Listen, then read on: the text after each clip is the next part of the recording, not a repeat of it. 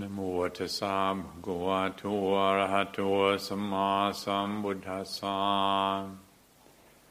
นโมตัสสะภะคะวะโตอะระหะโตสัมมาสัมพุทธัสสะนโมตัสสะภะคะวะโตอะระหะโตสัมมาสัมพุทธัสสะพุทธังธัมมังสังฆังนะมะสา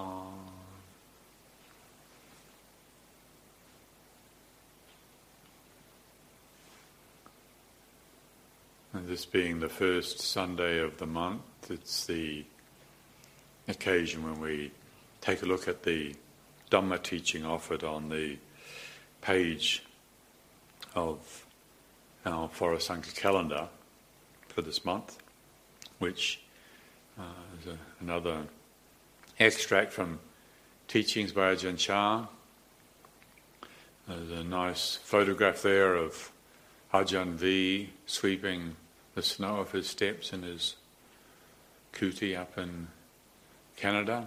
And the teaching says it is as if the Buddha has placed us at the beginning of the path.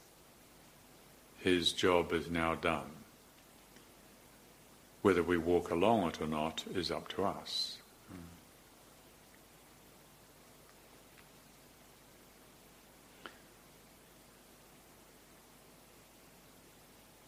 All of us will have had our interest in the possibility of walking this path uh, quickened uh, probably some time ago now, and, that's why we're here. That's why we're paying attention to these teachings. Uh, yeah, hearing about the path, hearing about the possibility of the goal, uh, stimulated interest in this possibility. Mm. And probably most of us have been around uh, uh, putting effort into this journey to have arrived at uh, an appreciation of how there are times when the journey is really wonderful, mm, and full of gratitude and feel so fortunate and and why isn't everybody doing this? This is just such a good fortune and and yet there are other times when we think, oh God, why did I ever start out on this journey? And how bad can it get? How much longer can I carry on? So, uh, seriously, heartbreakingly difficult. And, can appear to be an excruciating, unending ordeal. Both perspectives can feel very real.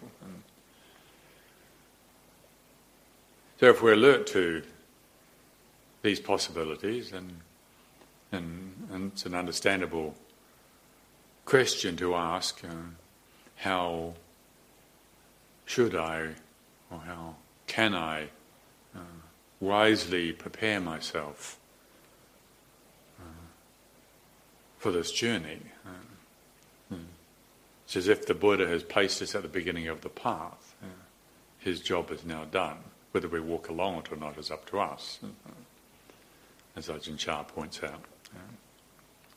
So we, we, we've had our interest triggered and we want to walk this journey, how can we wisely prepare ourselves for it? And, even if we're going for a walk in the lovely English countryside on a Sunday afternoon, as perhaps uh, some of you did this afternoon, uh, we still give some thought to preparation.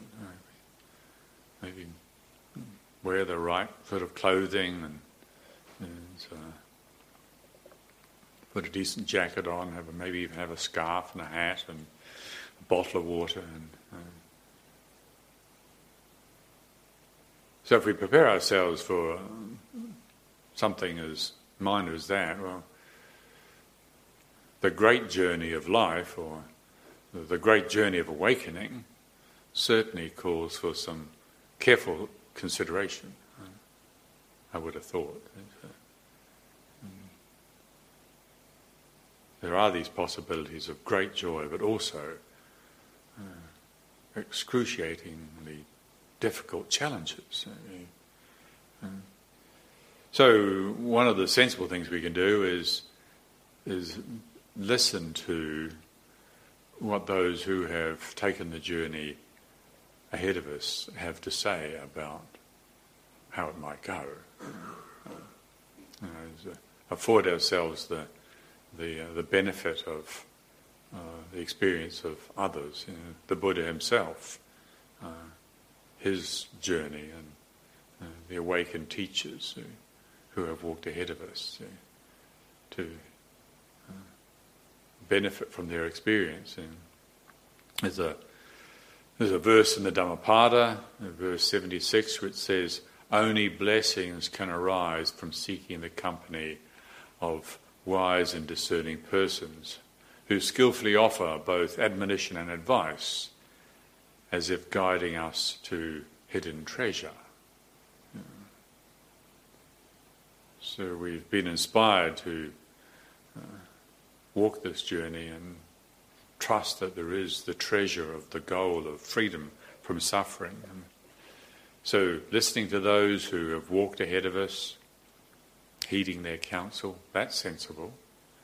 Uh, not just naively heading out and hoping it's all going to turn out okay. Or, you know, we can do that. And, but if we uh, are really unfortunate in having too much naivety, then you know, we, perhaps trip at the first hurdle. And so, know, when things don't turn out as we expected, and we get indignant and think, well, it shouldn't be this way. You know. Well, often in life, I'm sure all of us know, feel like it shouldn't be this way, but when it is this way, the point is, what do we do about it? You know, what do we do about it? And you know, if it's uh, like really gritty, really hard work, and just thinking it shouldn't be this way doesn't really help. In fact, that's one of the great lessons that we can learn from listening to those who've walked the path ahead of us. That when it's difficult, we it's wise to accept this is difficult, you know, not to default to saying it shouldn't be this way and, and allowing ourselves to dwell on, uh, on how it used to be. And, uh, I can remember the first few months of my life as a, a novice monk in Bangkok, which were definitely not how I thought it was going to be, and uh, certainly not how I wanted it to be. And I, I wrote to my friends who were still living on a commune in northern New South Wales in Australia and asked for some of the books that I was reading at the time. I, I was desperate to, to get inspired again. I really missed the inspiration. I wasn't dealing with what I was uh, confronted with um, very well at all. And, and that didn't help. Harking back to how it used to be, how we think it should be, doesn't help. And when it's really difficult, it's wise to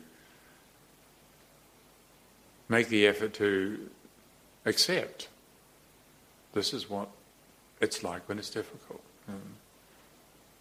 Like at the moment, this is November, and we had our first frost today, and the trees have definitely turned, the leaves are definitely disappearing, and, and we've got the winter ahead of us. And uh, how helpful would it be to be wishing for the blossoms on the trees and and beautiful spring mornings. That, that wouldn't be clever. That, that wouldn't help. This is what it's like in autumn. Mm. And soon it'll be winter. And on that level, we learn to accord with the seasons. Well, the seasons of our hearts, and when the moods fluctuate and practice takes a turn in a, dire- a direction we weren't perhaps expecting, then can we accord with it? Do we have what it takes. So, preparing ourselves for this journey, paying attention in advance to some of the skills that are really worth cultivating, like this interest that I mentioned in the beginning.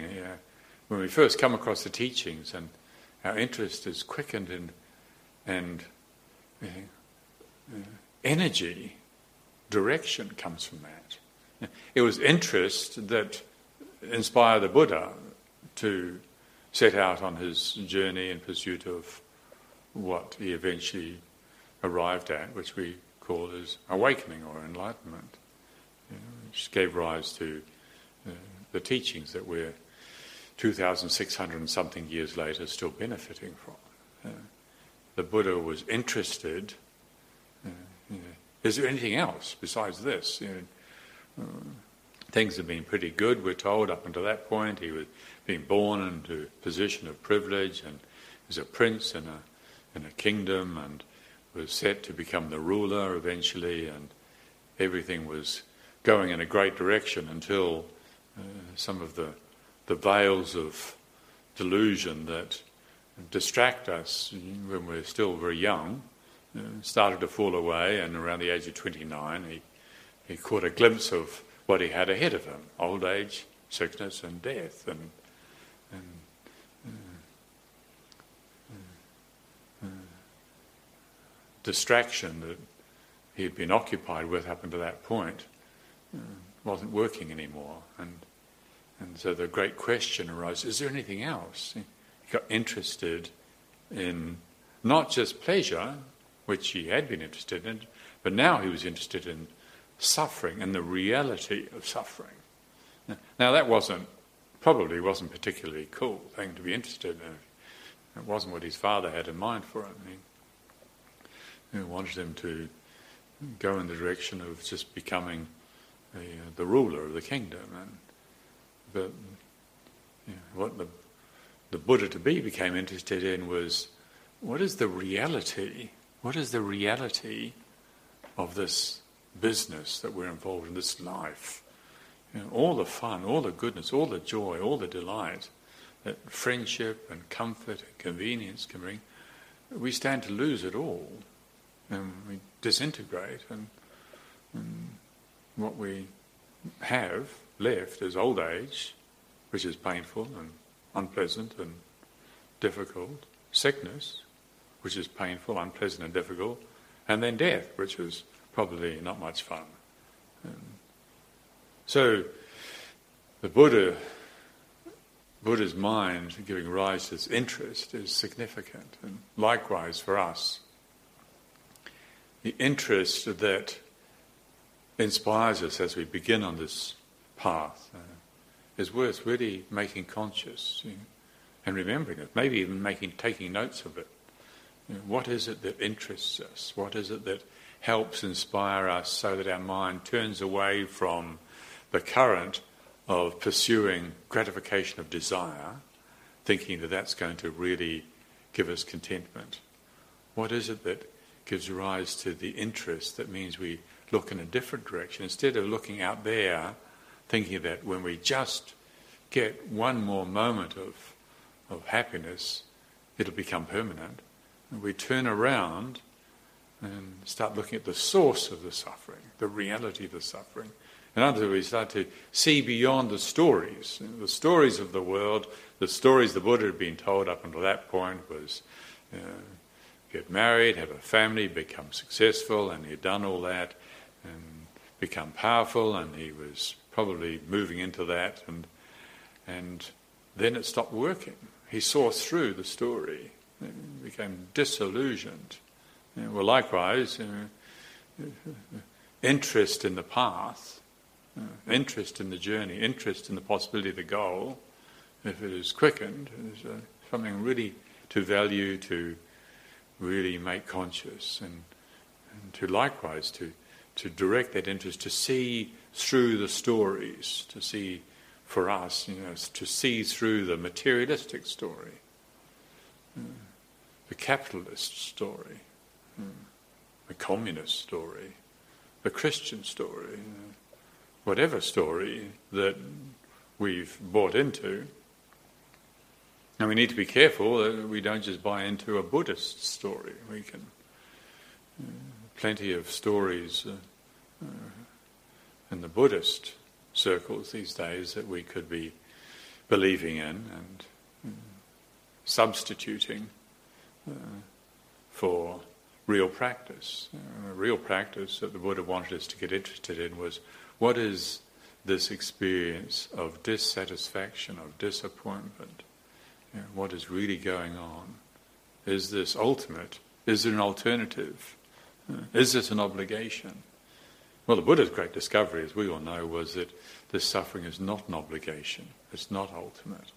There is the possibility of realization of freedom. Yeah, so, learning to see through these stories, to not, ideal, uh, not idealistically reject the stories, but to inquire into them. And,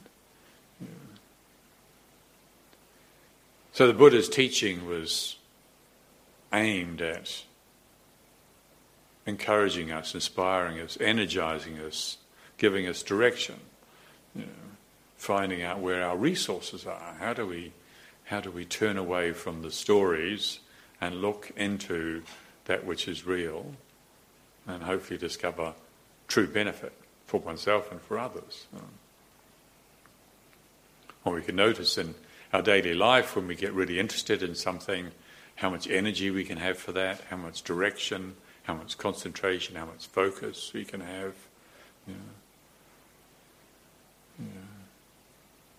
I get distracted for hours through certain periods in the year when I'm I'm working on producing this this calendar that we're commenting on tonight.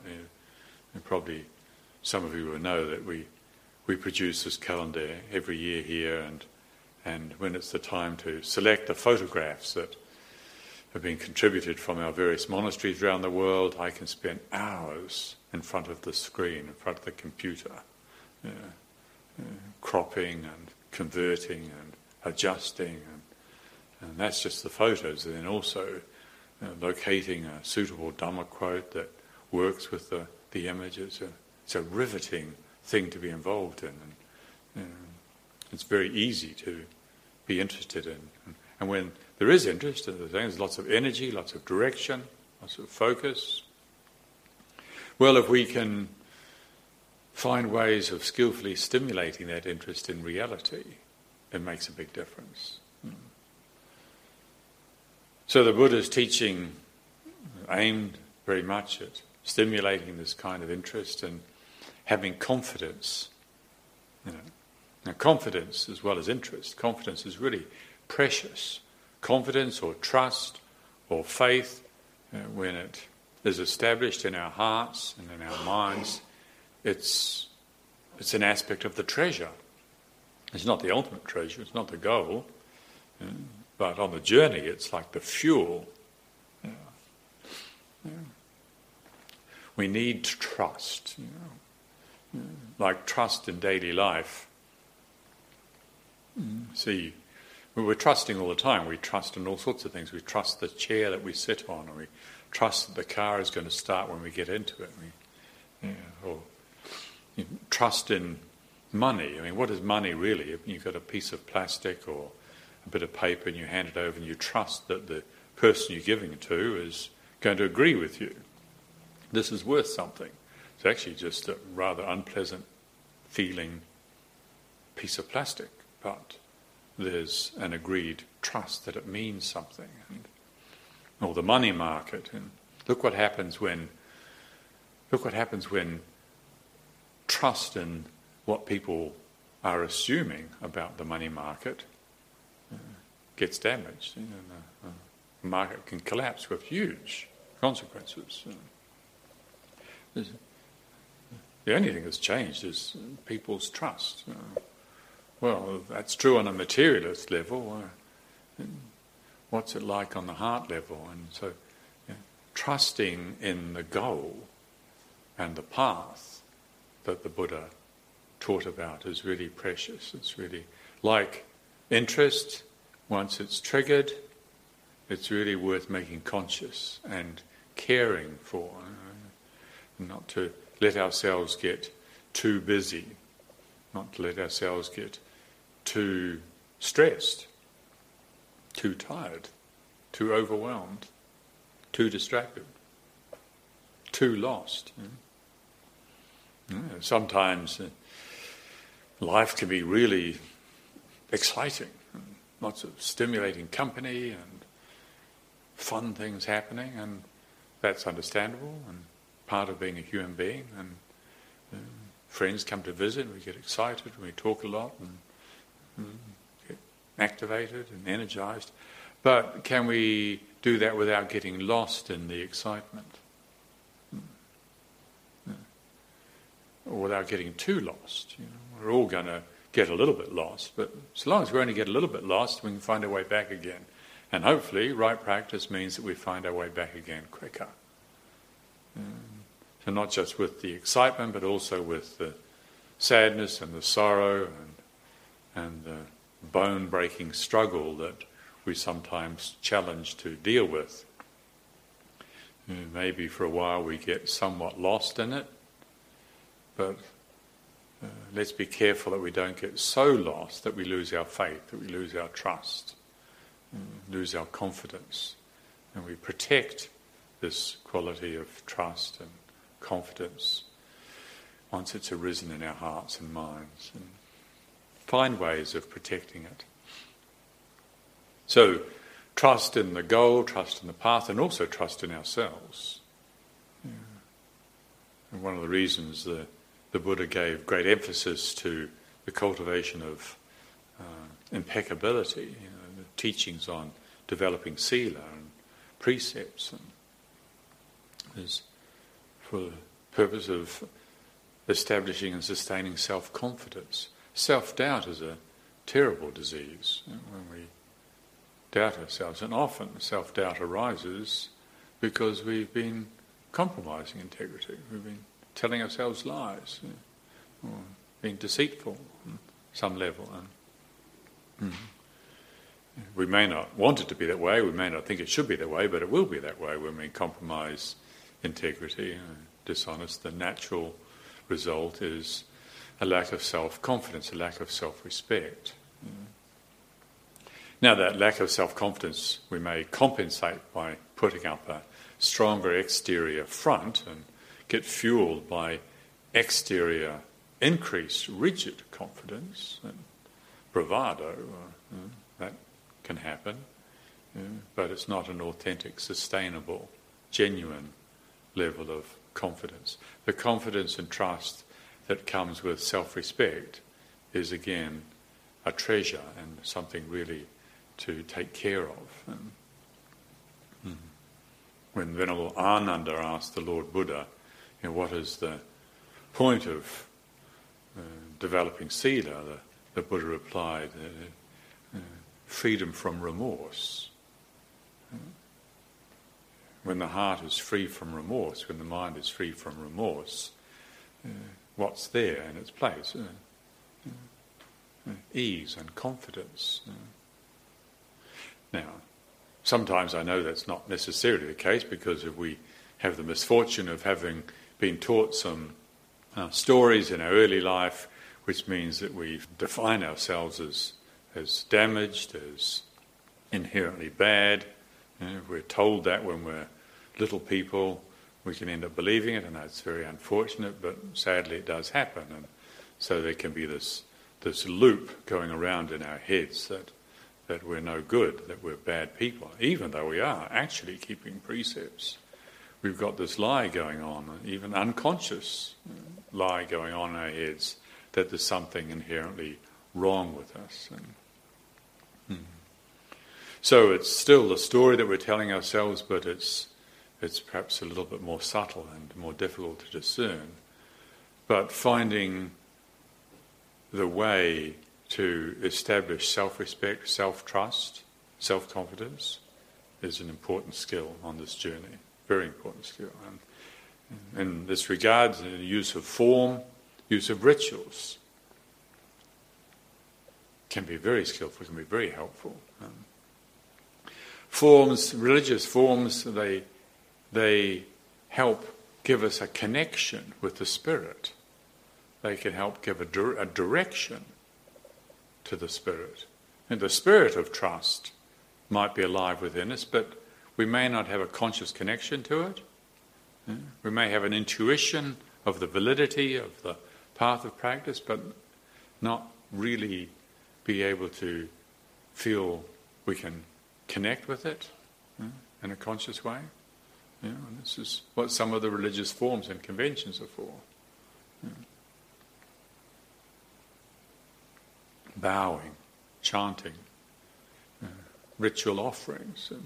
And, from a rational perspective, you can make a good argument why not to do these things. And, but it's been my experience that they can be really significant. You know, a couple of times immediately come to my mind when I found benefit, and one was when my my mother and father were visiting from New Zealand, which was quite a big deal, you know, coming from the other side of the planet. The first time they were meeting my teacher, Ajahn Sumedho, and visiting the monastery. And what happens? My father has a brain hemorrhage. You that wasn't expected. That wasn't planned. It was very distressing for my mother, and so he's in the Royal Free Hospital in Hampstead, and with his head shaved, wearing a white gown, looking like an anagarika, having brain surgery. And it wasn't quite how we planned it, and, and very difficult period. And uh, I was trying to look after my mother and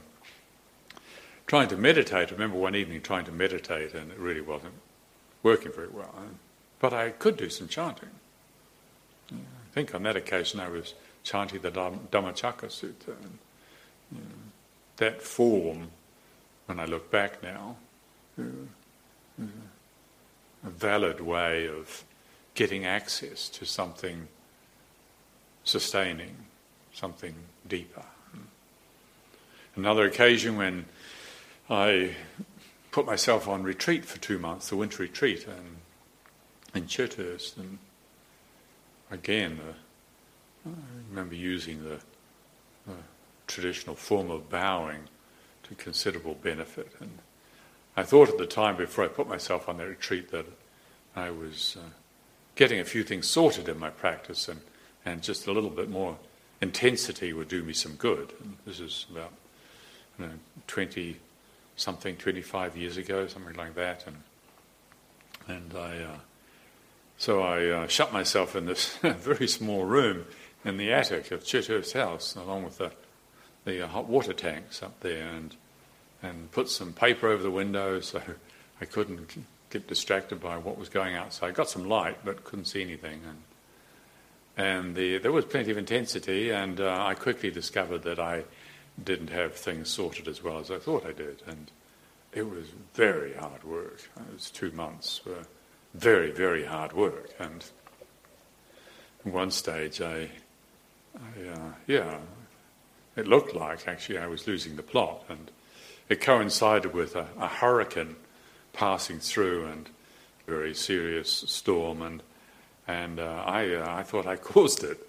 Uh, the internal chaos uh, was so intense that I uh, thought that it was me that had brought about this hurricane that was sweeping through England and creating quite a bit of damage, and it was so severe that I I remember breaking my vow of silence and and asking somebody. I would come out of uh, my room for the fortnightly recitation of the Patimokkha rule, and and uh, um, I also would come out during morning chanting to when there was nobody else around, just to empty my slop bucket. And uh, on one of these occasions, when I came out of my room, I asked somebody whether anybody had been killed as a result of this hurricane, because I, I thought I'd caused it, and thankfully it didn't seem like anybody was killed, so that made it more tolerable. But, there was another period during that retreat when I remember I just was so uncertain about everything.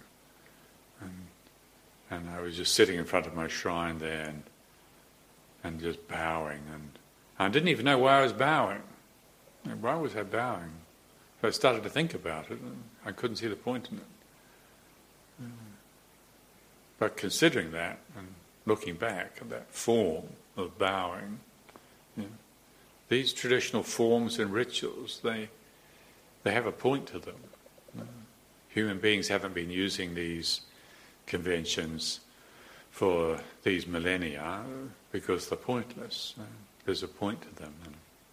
They, if used mindfully, skillfully, they can serve to connect us with the spirit uh, that is not necessarily so easy to recognize. In this case, the spirit of confidence and trust that there is a path, that there is a goal, it is worth walking along this path. Uh,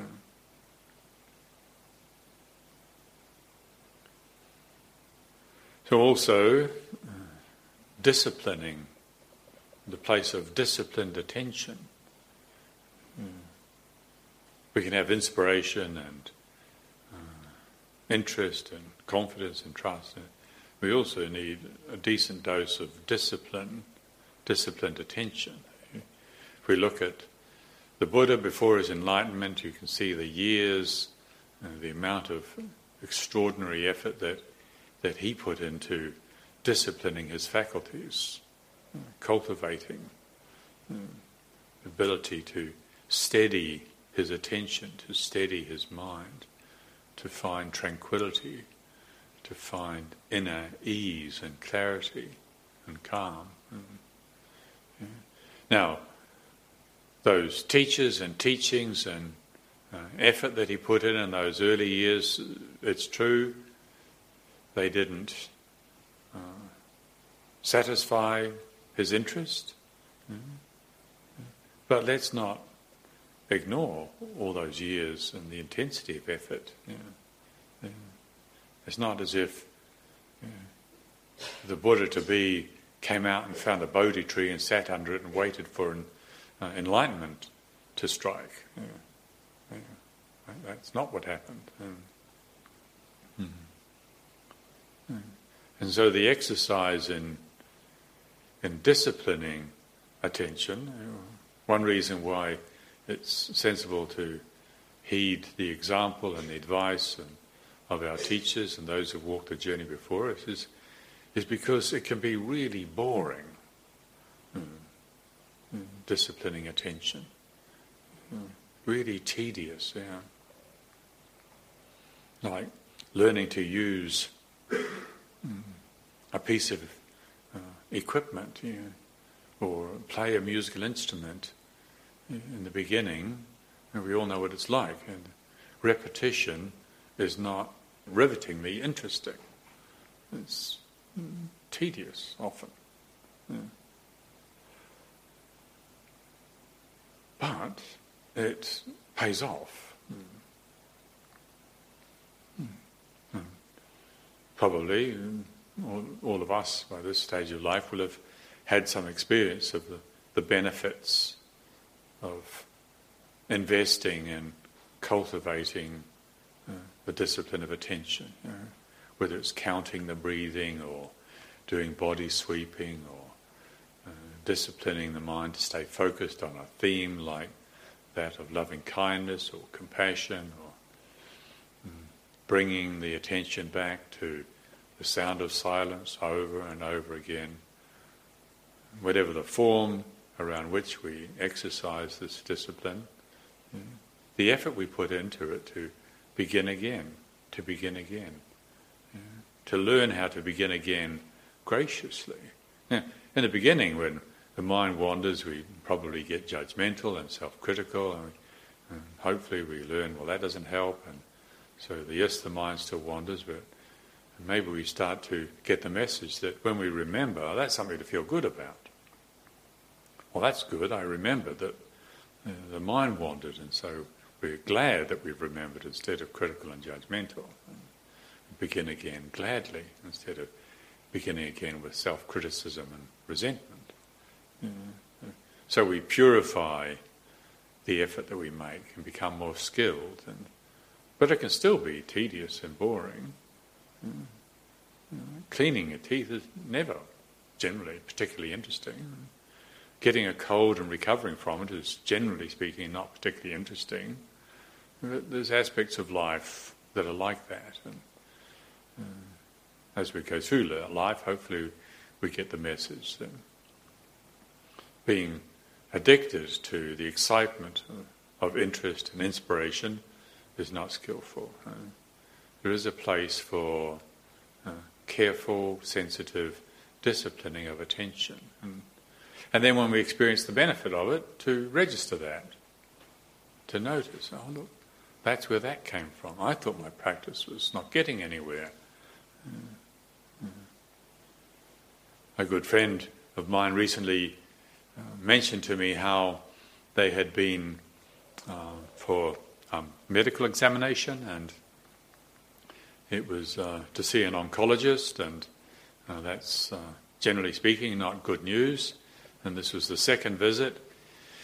Uh, he and I are about the same age, and he'd been to see the the oncologist because the blood test uh, showed were particular uh, indicators had risen above the acceptable level, and so he needed to come back for a second set of tests. And so he went back uh, for the results of the second set of tests, and the doctor uh, opened the file and told him, well, uh, good news, these uh, indicators are back to normal again. Nothing to worry about. And he commented that how delightfully surprised he was that nothing much happened. Part of him had thought that he would jump up and down with delight and relief and be over the moon with happiness that he didn't have a terminal prognosis. It was quite realistic, quite possibly could have, but nothing much happened. And at that point, he goes, "Oh right, that's all this practice over the years." You don't necessarily see at the time that we're uh, exercising the discipline of attention where the benefits come. But uh, in moments like that, we feel really grateful. So we, again, are wise and sensible to prepare ourselves with this particular skill and, and to uh, accept that we don't know what life is going to offer us or maybe even throw at us. You know, like that painting down the back of the Dhamma hall here, uh, the Buddha uh, uh, under the Bodhi tree in pursuit of liberation, and Mara is throwing everything at him. You know, spears and arrows coming and uh, trying to intimidate him and distract him from his pursuit of liberation. It's, uh, it's a good reminder. We don't know what life is going to offer us or is going to uh, throw at us or challenge us, so we need uh, the benefits of stability, mm, mm, of energy that come with uh, disciplined attention. Another aspect of that discipline is agility. When it's skillful discipline, it's agile. It's not rigid. When, we, you know, when discipline is too rigid, then we don't know how to accord with changing circumstances. So, agility is another theme worth reflecting on and preparing ourselves for walking along this path. Uh, focus and concentration and energy, yes, uh, all those things, uh, but also to remember agility, gentleness, or in other words, creativity, how to adjust according to time and place. Very early on in our acquainting ourselves with the Buddha's teachings, we probably come across the Buddha's teachings on you know, the four right efforts. not just making effort, but there's four right efforts. Yeah. Which effort is called for right now? Yeah. The effort to sustain already arisen wholesome states of mind, the effort to give rise to as yet unarisen wholesome states of mind, the effort to get rid of already arisen unwholesome states of mind, the effort to avoid the arising of as yet unarisen unwholesome states of mind. You know, these are all different kinds of effort. Like, like if you're doing yoga, what sort of effort do we put into it? You know, feeling our feet on the ground. Are we grounded? Are we anchored? Or are we all up in our heads? Where are we in our belly? Where are we in our neck? Mm. Where do we place effort? How do we place effort? Or also the classic teachings of the four foundations of mindfulness. Yeah. Mindfulness of body, mindfulness of feelings, mindfulness of awareness itself, mindfulness of mind states. Yeah. Now, with agility, then when what's called for is shifting the direction or the quality of effort, we're able to do it. We're not holding rigidly to a fixed position. And this is tremendously important. Sometimes our inspiration, the spiritual journey, can be such that we become intoxicated by it. And, and unexpectedly, all this unlived emotional content bursts through in our meditation, we become possessed with anxiety or anger, or rage. Mm-hmm. Mm-hmm. And if we're not agile, maybe we just keep uh, forcing ourselves to set meditation, thinking that by concentrating on our meditation object, we're going to overcome this obstruction. When but actually, what's called for is you know, getting up and doing some walking, you know, or maybe even going jogging. You know, you've got, maybe got so much energy that you, know, need to stop even doing formal meditation.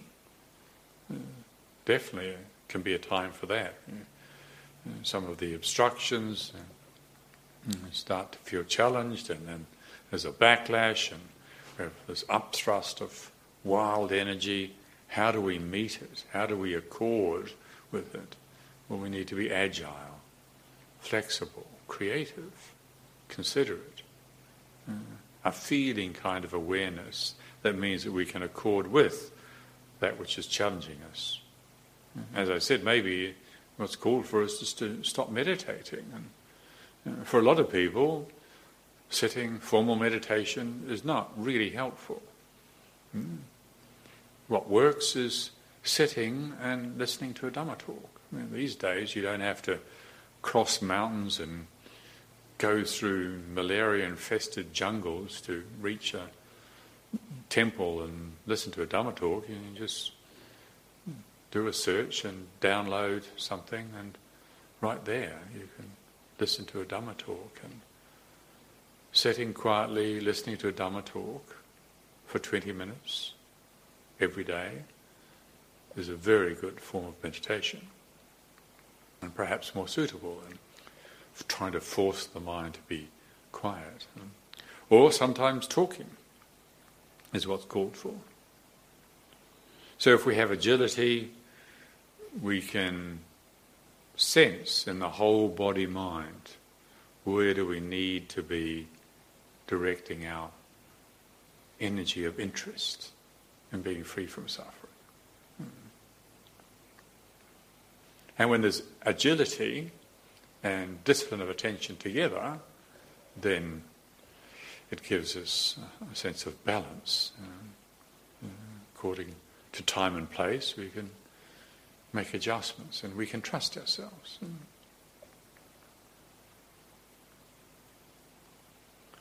And when I think back um, over my years in on this journey and the, the things that have really helped me most, things that have really benefited me most. I, of course, I immediately recall you know, the, uh, the profound teachers and talks that I've had the good fortune to be able to listen to. But very close next to that, I can also recall many more actually exceedingly boring talks, very boring talks, just, just desperately wanting them to end and get out of there. Know, I don't mind forgetting those. What I definitely don't want to forget is the warm-heartedness of my teachers. Yeah. Yeah. That really makes a difference. Yeah. The, a quality of kindness and caring that I remember receiving. Sometimes in periods of very feeling when I was feeling intensely challenged. And a very simple, pure, human warm heartedness made a world of difference. One of the first monasteries I lived in, in, in Bangkok, uh, the abbot of that monastery was the uh, supreme patriarch of Buddhism in Thailand, you know, like number one. And, and, uh, very significant and important monk. And he was the teacher of the king of Thailand. The king of Thailand, in fact, ordained in that monastery, uh, Somdet Nyana Sangwon. He's since passed away, and he was my first preceptor. And part of my time staying in that monastery, I was so intensely distressed. I, I really, really, really wondered how I could possibly carry on. I was so confused, so distressed, and and he had time for me. And when I think of it now, I don't really don't know how he did it. I mean, and what? Yeah, it's just it's really extraordinary to think that you know, if he wasn't going out somewhere and officiating at some important ceremony, he was being visited by the most senior monks and around Thailand and royalty and military generals and and yet he had time for me. Not only did he have time to see me, but he he, uh, even invited me in the evening. I was invited into his private meditation room upstairs in his in his accommodation. He had his own small building there in this, in this great big monastery in the middle of Bangkok and had his private meditation room upstairs, which was used by previous abbots for many generations. And, and there was nobody else in there, he, but he invited me in there and out of kindness, out of compassion. Made a world of difference. Uh, yeah. uh, I used to arrive there I don't know, 8.30 or something in the evening after evening chanting and I'd be sitting in there and he would come in maybe about 9 o'clock and, and I never asked him or never actually never spoke to him in there. But he would initially he would come and he would just lean against the wall. And I, I imagine he was exhausted after a day of meetings and dealing with complicated complex situations. And and he'd just lean against the wall for a while. Then after a while he would sitting cross-legged, he would kind of shuffle forward and settle in front of the shrine there. And I would leave, and he would still be sitting there. And just that that act of kindness, of giving me the space, giving me the company. He also gave me access to one of the big temples, one of the big Dhamma halls in the monastery. On my own, I could go in there and sit in there. Yeah. These acts of kindness have a transformative power. And Mm-hmm. Being with Ajahn Chah, likewise. You I remember talking to him about the excruciating doubts that I was suffering from, and I just couldn't imagine how I was going to find my way through it, and I didn't want to trouble him, I didn't want to hassle him. Another very famous, important monk, and I didn't want to demand his time and attention, but I just couldn't see how I could carry on. So I went to see him, and again, once again, that kindness of uh, warm heartedness and attention and the gaze and listening to my plight. And, you know, he didn't say to me, you know, well, you know, I've had doubts, I toughed them out, so you've got to tough them out too. No, it was nothing like that at all. It was just uh, just the sense of, of care and and fully listening, fully receiving this scrawny, scruffy uh, young monk struggling to make sense of life. And hmm. kindness makes a world of difference. And, uh, inwardly, within oneself, also socially, uh, the way we cooperate together. I know living in this monastery here, where we have regularly we have people from many different nationalities, and how do we cooperate? I don't know. Some people, I just, I, I, I live like certain nationalities, live with them for years, and I still can't understand them. You know, some nationalities, they like, they never say anything straight. They always beat around the bush. They never actually say what they mean. And then there's others, they just absolutely straight, definitely no doubt about what they mean. right in your face, gesticulating, throwing their arms all around the place, and you what's going on here? How do you make sense of that? And then there's you know, other nationalities that apparently they don't like if you compliment them or you don't, you know, if you express appreciation.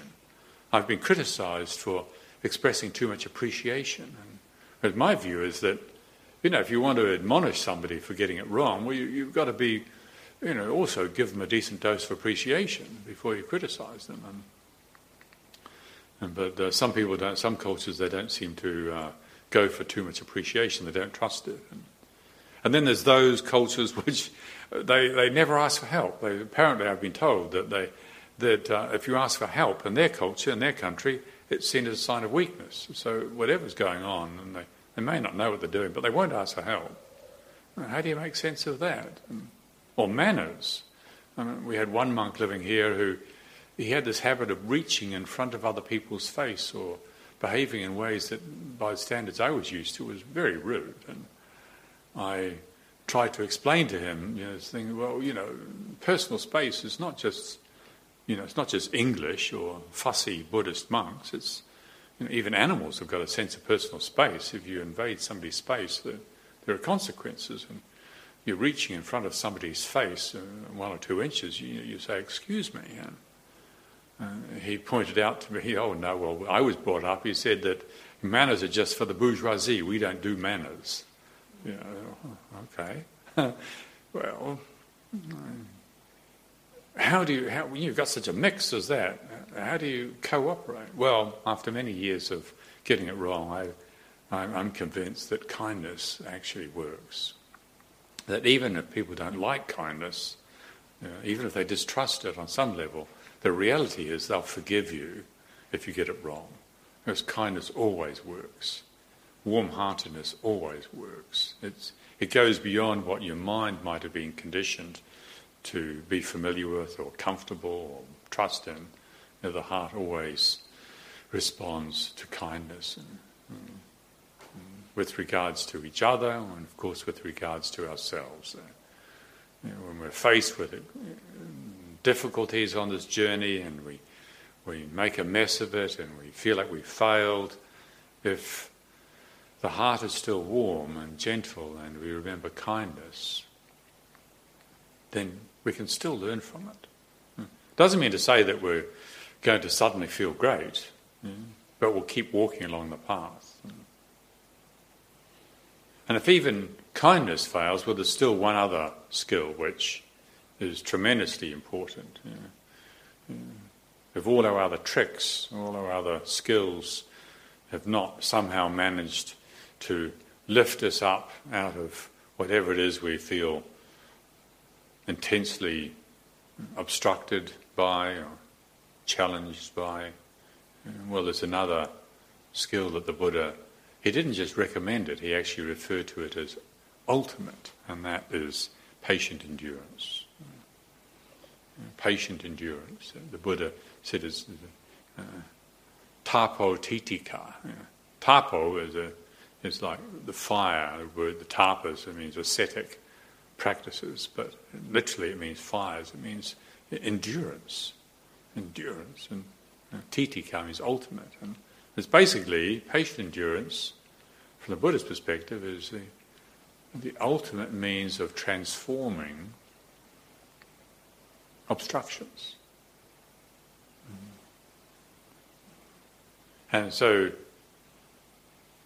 the Buddha and all the great teachers have said the same thing that patient endurance is essential, patient endurance is ultimate, patient endurance is necessary. We may not be able to access patient endurance immediately, and, and often it starts out as like bitter endurance. You know, it's like in practice, uh, arrogance or stubbornness is the kind of the raw material that as practice progresses, we purify our arrogance and stubbornness and they turn into uh, self confidence and determination. The raw thing is not necessarily very beautiful. You know, bitter endurance is not the real thing, it doesn't really work. But we start off with bitter endurance and then we uh, sensitively learn from uh, uh, the mistakes we make and then it gets modified little by little until we start discovering what patient endurance is, the, the capacity for bearing with that which is unbearable, enduring that which is unendurable on an apparent level. We don't know that this suffering is actually unendurable or unbearable. It appears that way at times. If we remember patient endurance, then we perhaps don't say, well, I'm going to endure this for another week. Maybe all we can do is say, well, one more in breath and out breath, I'm going to endure this. And we find we can. And then one more, we find we can. And then one more, we find we can. Realistically, practically, we find we can. And the next thing, we discover that we've, we've moved along the path just a little bit more. And conditions have changed. We remember our confidence, our trust. Remember that which fuels us along this path, on this journey. And thank you very much this evening for your attention.